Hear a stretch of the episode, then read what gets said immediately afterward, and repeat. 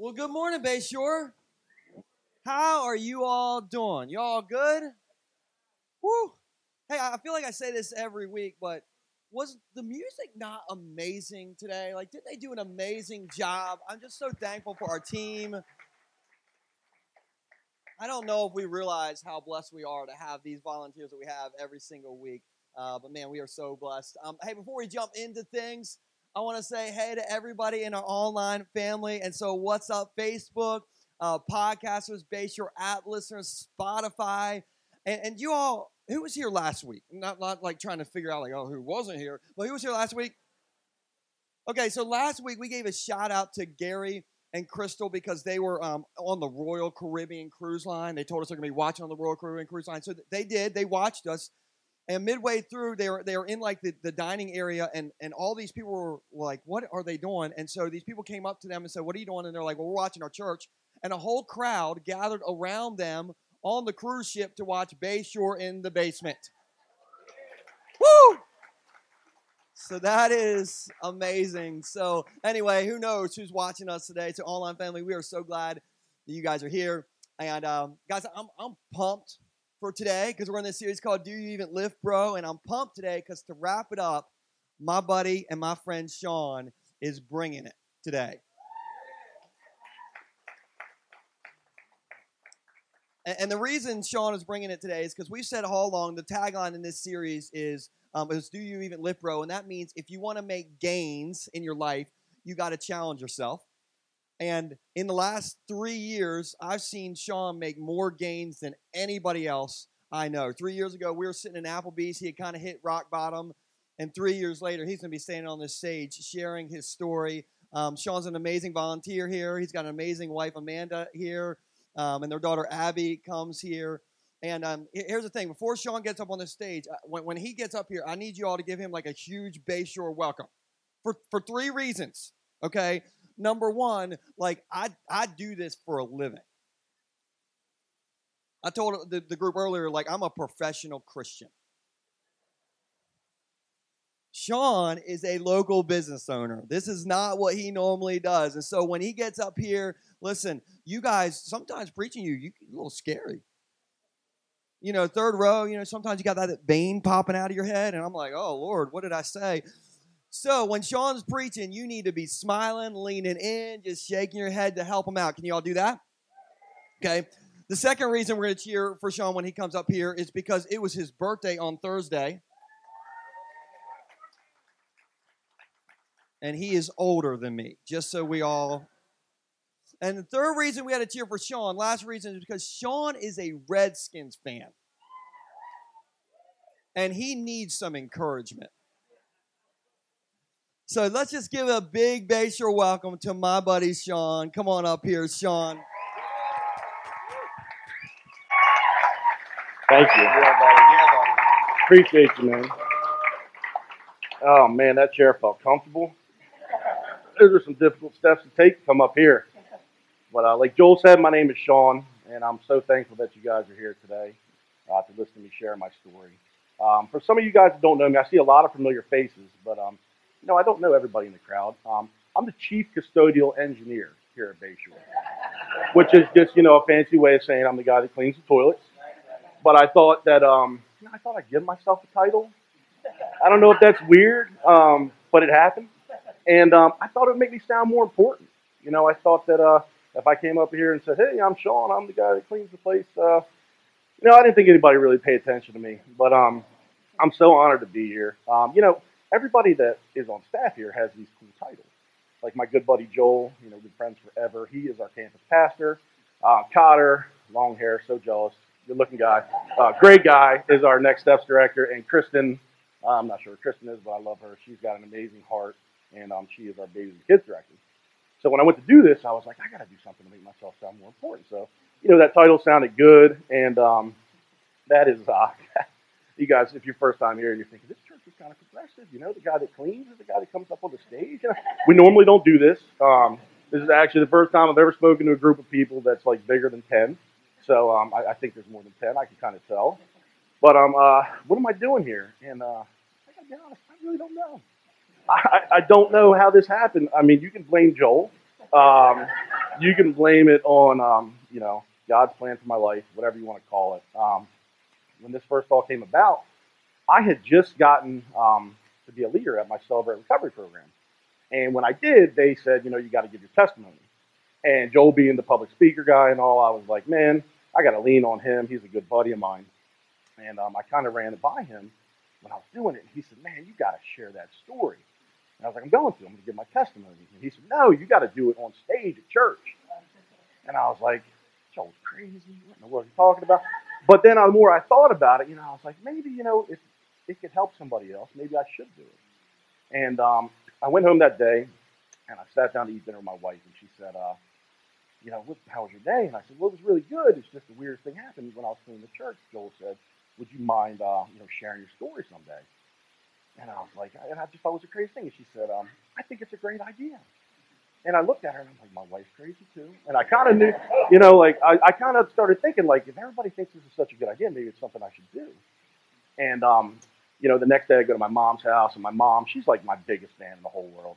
And I said, Mom, I, I don't know what's going on. People keep telling me I should share my story at church. And she said, I think it's a great idea. And I'm like, of course, my mom's crazy too. I knew that all along. But I love her. I love everybody um, that told me to do this. And, um, you know, when Joel asked me to do it, um, I really didn't know what to say. And I prayed about it all weekend. And that's kind of like my my way that I go about my life. If I if I'm not sure about something, if I have a decision to make, I pray about it because, you know, um, I'm not really good at making my own decisions. So when I lean on God, the, the, the right decision normally comes out. And um, I had all these things that I want to say to him when I came back to the church to tell him uh, my decision, and all these reasons that disqualified me from doing this. You know, I'm a recovering drug addict and alcoholic. Um, I'm horrible in front of people. I suffer from terrible anxiety. Um, and I just really didn't think that what I had to say would matter to anyone. And when I told him that, he looked me dead in the eyes and he said the most profound thing anyone's ever said to me. He said, Sean, the only thing that qualifies you to do this is the fact that you're not qualified. He said, I get up there every Sunday and I preach a sermon, and I'm not qualified to do it. He said, God will use the unqualified people in this world to further his kingdom any opportunity that he can. So I got to be honest with you, man. When Joel asked me to do it, I thought, big responsibility, but uh, I love that guy. He's my good buddy, man. I want to do right by him. So I did a ton of research. I see a lot of people here. You guys are mostly my age, some of you, and what does our age group do when they have to do research? We YouTube things. We don't know how to do things. You know, we're going to use YouTube. So I YouTube all these public speakers and pastors, and I watched their sermons, and I watched how they like interacted with the crowd and how they delivered their, their messages. And the one thing that I noticed was they all used like hand signals, hand gestures when they spoke. And I watched Joel, and he kind of did the same thing. And me, introvert Sean, I'm hands in pocket kind of guy. You know what I mean? Like that's my comfort zone. You know, I was kind of hoping there's gonna be a nice comfy chair for me to sit on up here, but uh, you know, I could bring my dog with me. But you know, um, it just didn't work out that way. But I thought that I would practice. Now I want to say one thing. My wife is the master of using hand gestures. She can have like whole conversations like with her hands. You know what I mean? And like for me, it was just such an odd concept. And um, so I watched all these videos and I, I practiced a lot. And I had a buddy of mine come over, and I thought what we would do was we would set up a video camera. And to kind of make it more informal, I would have him ask me questions, kind of do interview style, you know. And um, it did not go very well. Uh, it was just so uncomfortable for me. And um, we sat back and we watched the tape, and I was like, we were laughing together. And um, when I told him I was going to do this, he was like, dude, you should share that video. And I'm all about, you know, humility, but like, I don't want to look like a fool and everybody's like, no, everybody will love it, man. It'll kind of break down a little bit of comfort barrier for you. So um, we actually had that video. If Jess would put that video on the Jack, screen. Ricky Bobby places third in the Dennett Racing Machine. Ricky, first of all, where did you learn to drive like that? car, uh, car handle rigging, Can you speak up, Ricky? the car, it handled real good. I felt like I was on a spaceship, and uh, I'm not sure what to do with my hands. Uh, be good to hold him down by your side. Yeah, great. We were real happy with, um, with what was going on, and uh, at the end of the day, um, you know, you got to be happy. Everything ended up fine. Yeah, okay, okay, everything's fine. Thanks, thanks. Great job, Ricky. Good job in the car. Ricky Bobby, a force to be reckoned with possibly in the near future. Ricky Bobby with yet another impressive win. No, no. That is not me. I promise you. Um, anybody seen that movie? Hilarious movie, Talladega Nights, Ricky Bobby. And It was very, very similar, though. I got to be honest with you, to what it was like for me. I just didn't know what to do with my hands, and it was just so uncomfortable. Um, but like I said, you know, I really want to do a good job, so I'll use as few hand signals as possible, a few hands there, so I don't look like a fool, and uh, keep you guys on track. So, um, like Joel said, we're in a series called "Do You Even Lift, Bro?" And when he first approached me about doing this, I was like, you know, hesitant at first, and then I said, "Yeah, I'll do it." And then when the time came around, I said, "What am I going to be uh, speaking on? You know, is it going to be about addiction, recovery, um, just being a great guy?" And he was like, um, "It's called Do You Even Lift, Bro?" And I'm like, "Are you asking me? I mean, you could tell by looking at me. You've been to the gym for the last 20 years of your life. You never seen me there except for like four or five times, you know." And he was like, uh, "Yeah, I think it's a good one for you, man." And I was like, "Okay, let's see what we can do with it." And uh, uh, the answer to that question, no. I don't lift. I'm not a fitness kind of person. You know, it's just not me. And um, you know, I don't like to work out. I don't like to run. I mean, I gotta share. The only time I run anymore is when I have to go to the bathroom in the middle of the night because nobody tells you that when you get older, that's what happens. You know, and I'm like, I don't know why he chose this topic, but you know, I do have something that relates to it a little bit. When I was younger, uh, I played football in high school, and I used to lift weights. And my life's goal physically since that day of being, you know, 17, 18 was to get back into good shape. And it's never really happened, you know, but, um, you know, when I, uh, I think I was probably about 26, 27 years old, and I had this plan, and I had, it was perfect. It was foolproof plan. And I said, I'm going to get back into the gym this year. What I'm going to do is I'm going to buy some new workout clothes because that'll motivate me because I don't want to waste the money. And I got new gym shoes and all, and I came up with this routine. Um, it's going to sound a little silly. I would um, put some workout music on, you know, a little bit of, you know, heavy metal or whatever it be that day, and I would get my dog because my dog was jumping all over the place, and she would get all excited about it. And we would get together, you know, and I would start stretching and getting loose, doing this thing here. I don't know what that is, but um, and I'd be dancing around the room, you know, getting loose. And Amanda came home from work one day, and she saw me, and she laughed her butt off, and she secretly took a little sneaky McSneakerson over there, but took a little video, and um, when I told her what the series was going to be on, she's like, "Oh, you got to play that." So that's the only experience you really have with working out or lifting or anything like that. and I said, "You know what? For you, honey, I'll do anything. I will. I will. Uh, I'll share that video." So Jess has that video. She'll go ahead and play.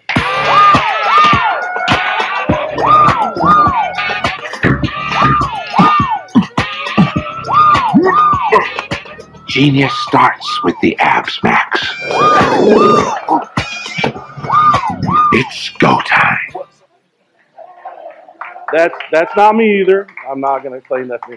Uh, we had a jubilation party here a couple, uh, I guess it was a couple weeks ago, and it was my kind of night because we could all rock our jammies, eat snacks. It was very informal. And for anybody that really knows, like my lost and found people, they know I don't like to wear regular clothes. If I can wear something comfy, you know, that's what I'm all about. And um, the food was great, and we had such a good time. And I talked to Joel afterwards, and I was like, I gotta share that video. Man. It was so stinking funny. It was the first time I'd seen that movie. Um, so let's get to the real reason I'm here today. Um, I have two main things I want to talk to you guys about today that have been a big part of my life, and they are mercy and God things. And Justin put the definitions up there. Um, this is not like biblical definition, Webster's dictionary definition. This is like Sean from Millsboro slash Gumboro 101. Um, it's kind of like what they've been for me. So for me, mercy is the forgiveness that God gives us that we don't deserve. And God things, the best way I could come up with a way to describe them, I was talking to Joel about the other day, was um, something that happens for no reasonable purpose that can only be explained by the fact that it's from God. And those two things have been such a big part of my story. Um, they almost make up the whole thing. How one thing that happened didn't necessarily have a purpose at the beginning, but led to something else, which led to something else. So uh, let's start at the beginning. I was born in Greenbelt, Maryland, and it's a little suburb outside of Washington, D.C. And when I was eight years old, right around the time my parents got divorced, and I had been exposed to a lot of things as a child that I probably shouldn't have. Um, you know, I was exposed to drugs and alcohol and pornography, and uh, little did I know that that exposure would end up leading to those things being some of my hurts, habits, and hangups that I developed later on in life. Um, there was almost a normalcy about them, like a comfort that I developed um, from a young age. And, um, you know, I struggled with un- undiagnosed depression as well. Um, back in the 80s, it wasn't really easy to diagnose, you know, uh, childhood um, you know behaviors like depression and anxiety, and um, they didn't have ADD and ADHD back then, you know. So I kind of got away with it by just keeping everything inside. And um, worst of all, I was an atheist. You know, my dad, um, he was the only man of faith that I knew, and he was a drug addict and an alcoholic, and he was abusive. And I thought to myself, if there is a God, I mean, I really don't want part of anything like that because he was the closest thing to a godly man that I knew. Um, so fast forward, the next year we moved to Delaware. And the first day of school, as God would have it, my first mercy moment, my first God thing happened. Um, I met Joel's brother Tim. He was the first kid that I met when I went into elementary school the first day. And we hit it off right away. Uh, we became good friends. And when I would go over to their house, um, I found out that his dad was a pastor. Now, at the time, I didn't realize that he was a pastor, but I kind of put it together throughout the years. And um, there was just a sense of peace about that house, man. Um, the way that everybody treated each other and the way they talked to each other, and it was so calm. And um, my house wasn't like that.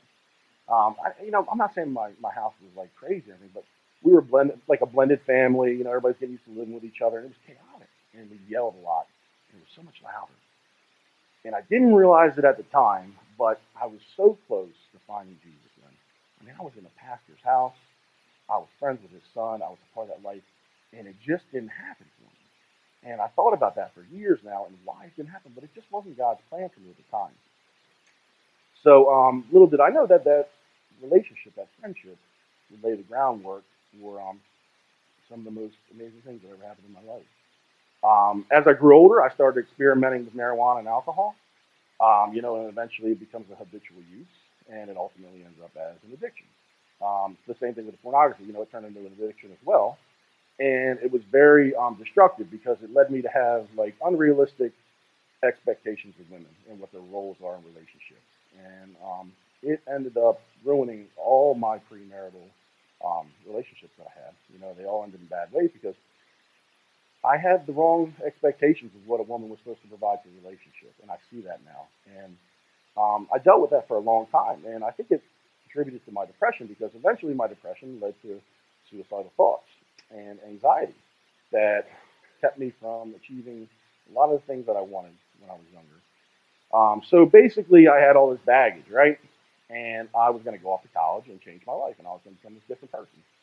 But the only problem was when I left, I brought all my junk with me. And when I failed out of college and came home, all the junk came with it. And I kept changing places and kept changing places, hoping that something different was going to happen, and it just never did. And um, you know, I started to get uh, worse. I started to combine my drinking and my drugging with driving, which, as you guys know, is dangerous. It's deadly.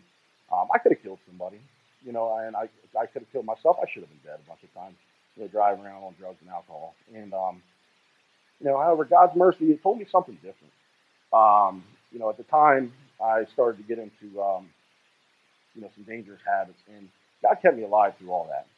And I and I know now that it's because um, He had bigger things for me in mind. And um, I want to share the scripture with you guys in Ephesians. Jess, if you put it up on the screen, please. Um, it's really meant a lot to me. Um, it's in Ephesians 2, verse 4 and 5. It says, But because of his great love for us, God, who is rich in mercy, made us alive with Christ, even when we were dead in, in transgressions. It is by grace that you, all of us, have been saved. And um, this this scripture for me, like I said, I'm not a biblical scholar. I'm not, um, you know, I'm not one of those guys. But for me, um, this means that no matter what I did, how bad my sin was, God never ranked me based on my sin. He never judged me based on my sin. My sin was part of my life and the things that I did, but it never defined who I was in God. And the realization of that and putting that into practice for me was so important because um, it kind of led to my second mercy movement, my second God thing. Uh, okay, so fast forward a few years, I am coming back from an ex-girlfriend's house, and um, you know my life is kind of falling apart.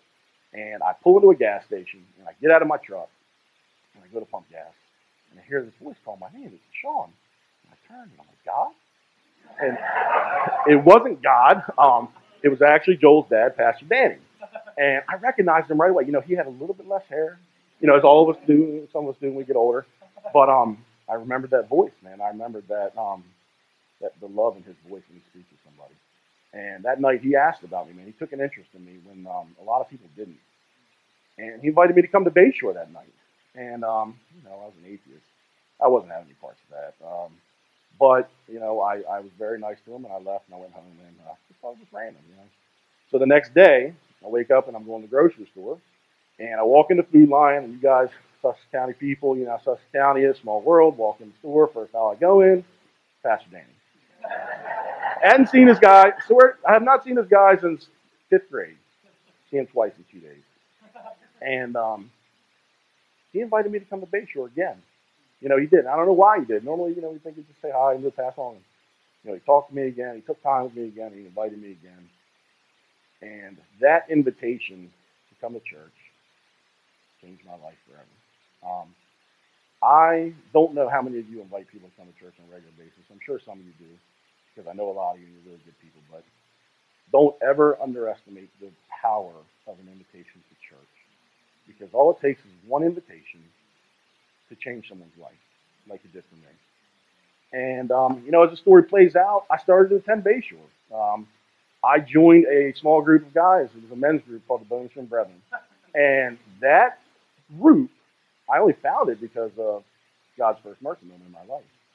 And as we sit in this room, I look around. There's at least three guys that I see that were in that group of 10 to 12 guys. However many, I'm going on 20 years. I don't know how old you guys are, but like Joel said, I'm getting older. But these guys are still a part of my life to this day. And um, I, I really um, developed some meaningful relationships out of it. And Bayshore became my home.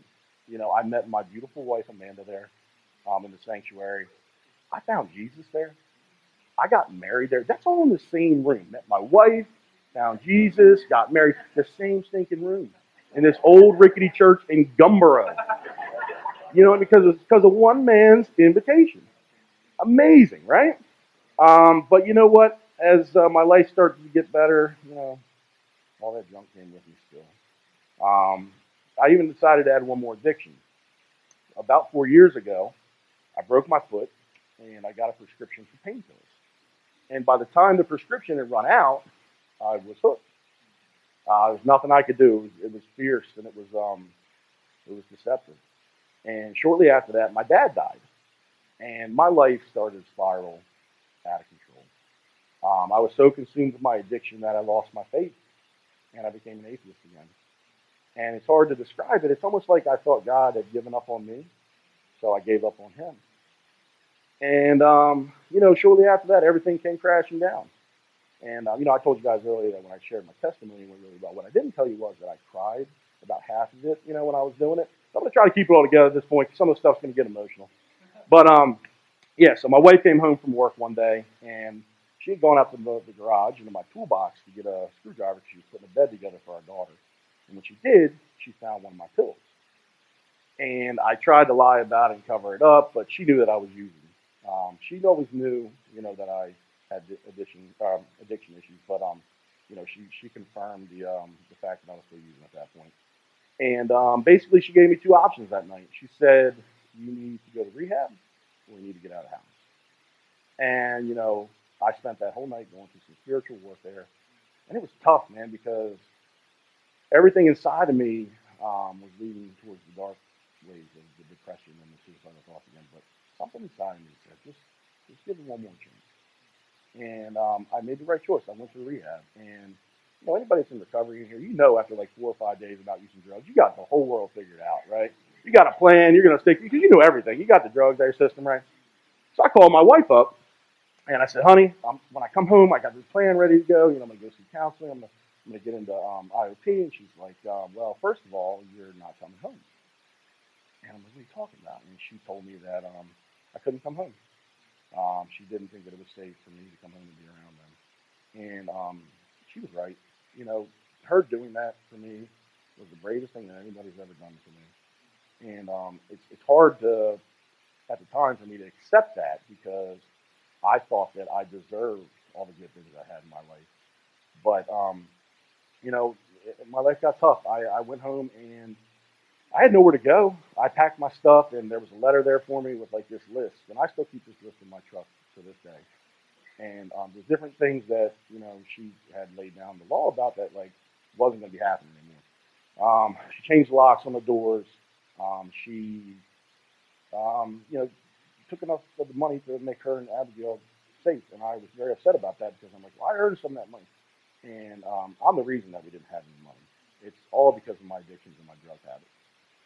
And the, the oh man, the most, difficult thing for me to deal with was the third or fourth line said I was no longer allowed to be alone with my daughter, and I took my daughter and my wife for granted.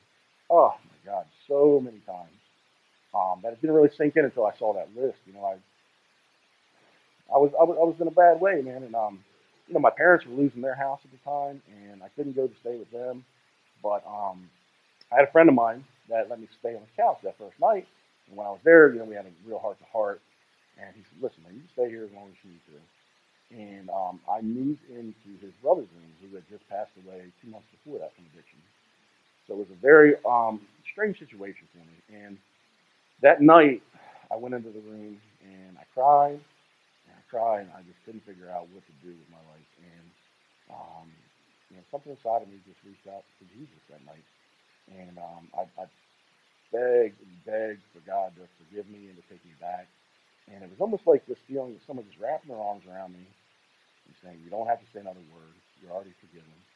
Those old things that I had learned, even when I was in addiction, that didn't really sink in, that I couldn't really remember, became a part of me again. And I made a commitment at that point that I was going to live my life for Jesus no matter what was going to happen.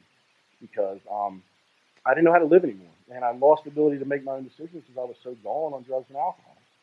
And I made a commitment to God that night that I was going to pray about every situation that came up and I was going to let Him make my decisions for me because I lost the ability to do it. And, um, you know, when that, when that all happened, um, I'd have never made those changes if Amanda hadn't done what she had done. And I would have never learned to depend on Jesus if I hadn't gone through what I'd gone through. And that's just a part of my story. So I was doing better, and I would go over there in whatever capacity she would let me do. And I would help put Abigail down or, you know, whatever she needed. And one night I thought we were doing better. And I was like, can we start working on us? And she looked right at me and she said, there is no us right now. She, um, I want to say, I want to tell you guys this. Okay, so when I first started dating Amanda and we fell in love and we were getting married and all, you know, the reason that I think I fell so hard for her was because she was the only girl I had ever dated that loved Jesus more than she loved me. And um, at that time in my life, that was really important to me because I wanted to surround myself with better people. And she was such a good person. And for the woman that I loved, that loved Jesus more than me, to say that I had broken our marriage so far, and she didn't think that God could fix our marriage, hurt so bad. But at the same time, um, you know, it motivated me. And I went home that night, and I was I was very upset. But you know, I stuck to my game plan. I, I said, God, you know what? Um, my marriage is out of my control right now. All I can do is work on myself before I can help anybody else. And I had two people that told me on the phone that all my friends that I spoke to, that they believed in me, they believed in my marriage, and that they were going to pray for me. And that was Joel and Bo. And I met those guys, you know, however many years earlier. And, and I love those guys. We don't talk all the time, but when I need somebody, they're there for me. And they're my brothers in Christ. And they're, you know, they're always going to be. And I'll never forget that they were there for me then because um, I stuck to my guns. You know, um, I started taking my recovery serious. And um, I started attending um, Narcotics Anonymous and Celebrate Recovery, and I made recovery my entire life. And I met so many wonderful people. My best friend Case is here. I met him in recovery, and he was such a big part for me early on in my recovery because God, that's another God moment right there, God thing.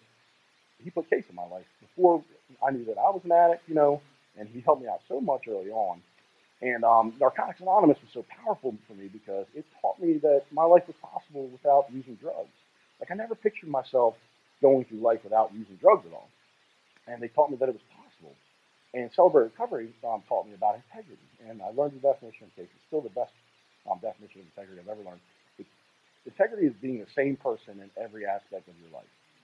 And for me, that was such a foreign concept because I was a compulsive liar, and um, I was different people in every aspect of my life. And I would stay up late at night because I couldn't sleep because I was trying to keep all these different lies straight. And it just it was so um, taxing on my mind, on my heart, and um, it was one of the best gifts in recovery that I learned when I became an honest person. And um, like I said, Narcotics Anonymous taught me, you know, that it's possible to not use drugs anymore, and they taught me how to not use drugs anymore. They gave me a program. It's like a step-by-step program, and um, that program saved my life. absolutely saved my life. And Celebrate Recovery um, did wonders for me as well. Um, it helped me come up with my definition of insanity. And when I was going to and Milford, Pastor Daniel used to say, um, insanity is doing the same things over and over in life and expecting different results, which is exactly how my life was before recovery. And um, Celebrate Recovery taught me that insanity for me was thinking that it was ever possible for me to become the person that I needed to become without Jesus. Like the, that insane thought for me, I thought was possible. I thought that if I just changed this, if I just changed that, my life was going to line up. The only thing that was wrong was, like I told you, all my stuff came with me, and I didn't have Jesus. So, um, you know, uh, my development um, with my relationship with Jesus was um, it was really helped by Celebrate Recovery. I, I don't think I've ever would have got to the places with Jesus in my life that I needed to get to um, if I didn't join that program. And Celebrate Recovery saved my soul. It absolutely did. It taught me what it meant to have a meaningful relationship with Jesus. Um, and you know, like I said, I got a lot of experience with addiction, and some of the things that I've learned about addiction are that we all have a hole somewhere inside of us, and we all have an innate nature to want to fill that hole with something. And I don't care who you are in this room; every one of you has it. For me, I filled it with drugs and alcohol. Some people fill it with pornography and sexual addiction. Some people fill it with gossip, codependency, depression, fear, food, whatever it is, it doesn't matter. Um, but Celebrate Recovery taught me to uh, fill that hole with Jesus. Because even when I didn't fill that hole with drugs and alcohol, I just let it fester and tear me up inside. And um, when I learned to develop that intimacy with Jesus, it helped me to fill that hole. And I want to repeat this one more time just in case you guys missed it earlier. Narcotics Anonymous saved my life. It absolutely did. But I'm telling you guys, Celebrate Recovery saved my soul. It, it did 100%. Um, it's the single greatest contributing factor to restoring my relationship with Jesus. And I want to tell you a little bit about this program and what it's all about. Um, it is a program of powerless people that find their strength in Jesus Christ. Um, it's a step by step, spirit filled program that focuses on loving one another instead of fixing one another. And when I first got clean, I didn't need anybody to fix me. In my mind, no one was going to fix me. I needed people to love me. And that's what Celebrate Recovery provided for me. It was huge for me. Um, it helps us to get right with God so that then we can get right with others. And that is such a important thing to realize when you're trying to get your life right. You will never be able to help other people until you help yourself first. And I learned that the hard way, and I pray that some of you guys will never have to learn it that way. But that's what I had to do. Those months that we spent separated, I had to get right myself. I was never going to be able to help my wife and my daughter until I did that. And that's why it's our goal, you know, to launch Celebrate Recovery here. Um, several months back, Joel and Cotter had approached me about a couple guys that wanted to start a recovery group um, as like a small group. And, you know, as God would have it, he already had things working for us. Um, Amanda and I signed up for a small group at the Corgers house, and, um, you know, the other guys that they were talking about had already signed up for a same group. Mike was actually hosting. And, um, you know, we love that group. That, that, that Lost and Found group has been amazing for us. The relationships we developed in there and what they've done for us and our family, um, it's just amazing. And, um, you know, we ended up uh, getting together and brainstorming some ideas. Me and the guys did, um, and um, we decided to start the program together. And if Jeff will put the picture up on the screen, that is Mike and Johnny, and um, we got another guy that comes to the group with us, and the, the, a couple of guys help us get it started.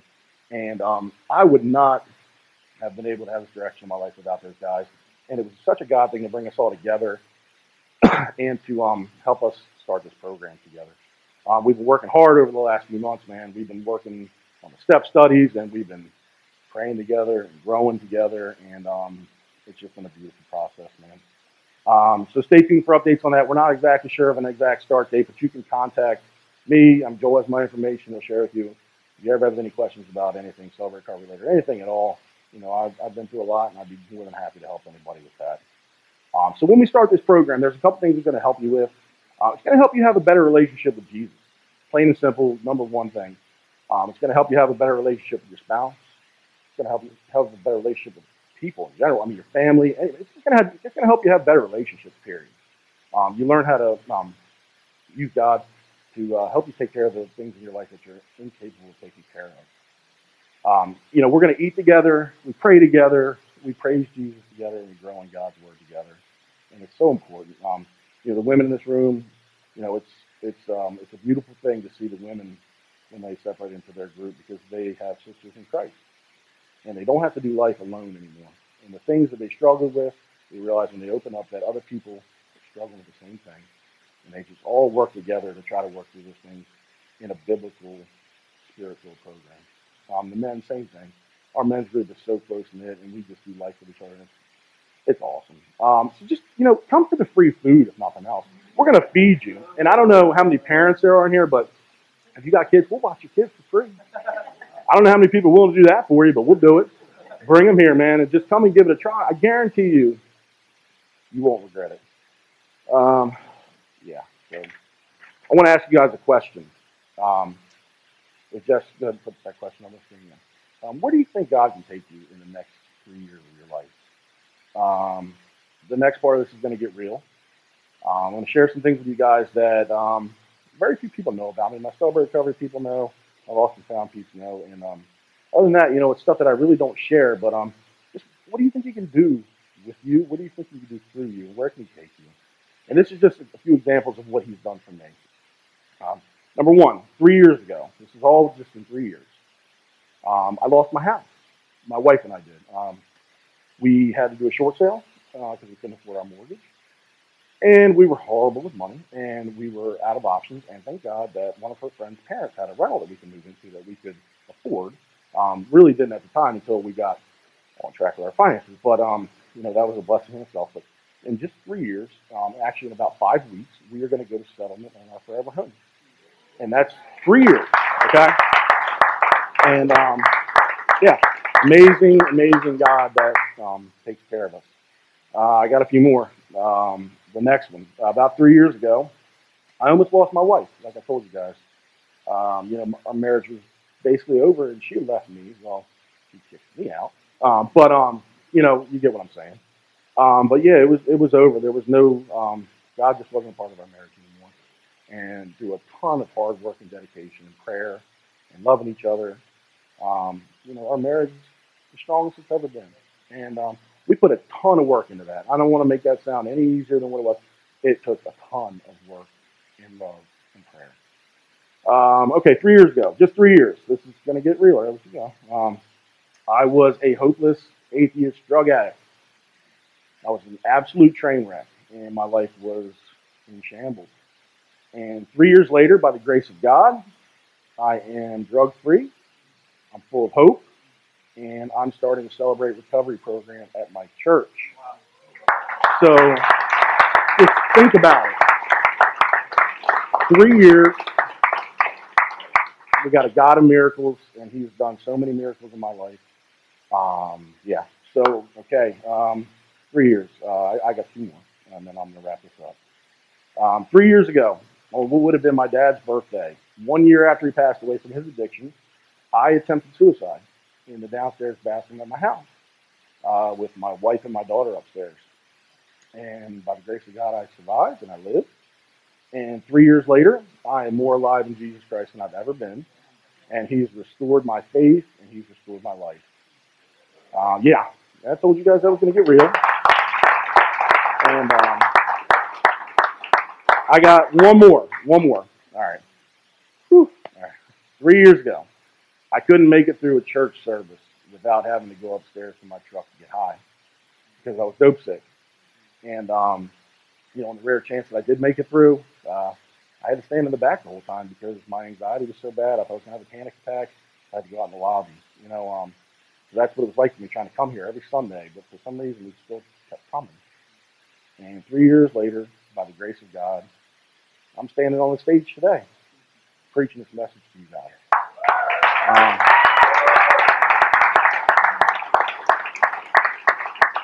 I'm, I'm, telling you guys, um, if that's not the definition of mercy, I, I honestly don't know what is. Because I, sh- I shouldn't be here, man. I really shouldn't. And God says that I should. And, um, you know, I'm going to bring this to an end now. Um, I want to ask uh, my buddies Tyler and Bo to come up here. I got something special planned for you guys. Um, I'm to sing. No, I'm not to sing. Um, these guys have amazing voices, and they both are um, great guys. And um, we're to finish up with a song. Um, I love this song. This song is all about God's mercy and finding out who you are in Jesus. And when I first got into recovery, this song had such a profound influence on my life because um, I didn't know God. you know, I didn't um, have a relationship with him, and I didn't know who I was in this world. He helped me find all that. Um, yeah, so um, I really want to thank you guys for listening to me today. I'm honored to be able to share this time with you. And I'd like to say a quick prayer for you guys before Tyler sings, Tyler and Bo sing. Uh, if you bow your heads. Dear God, I want to thank you for today. I thank you for the people in this room. I thank you for second chances and third chances, however many it takes. I thank you for your amazing grace and mercy. I thank you for new beginnings, new opportunities, and your unfailing love. I ask that as we leave here today, feeling closer to you and full of hope, that you bless this church in as many ways as possible. And it's in Jesus' name we pray. Amen.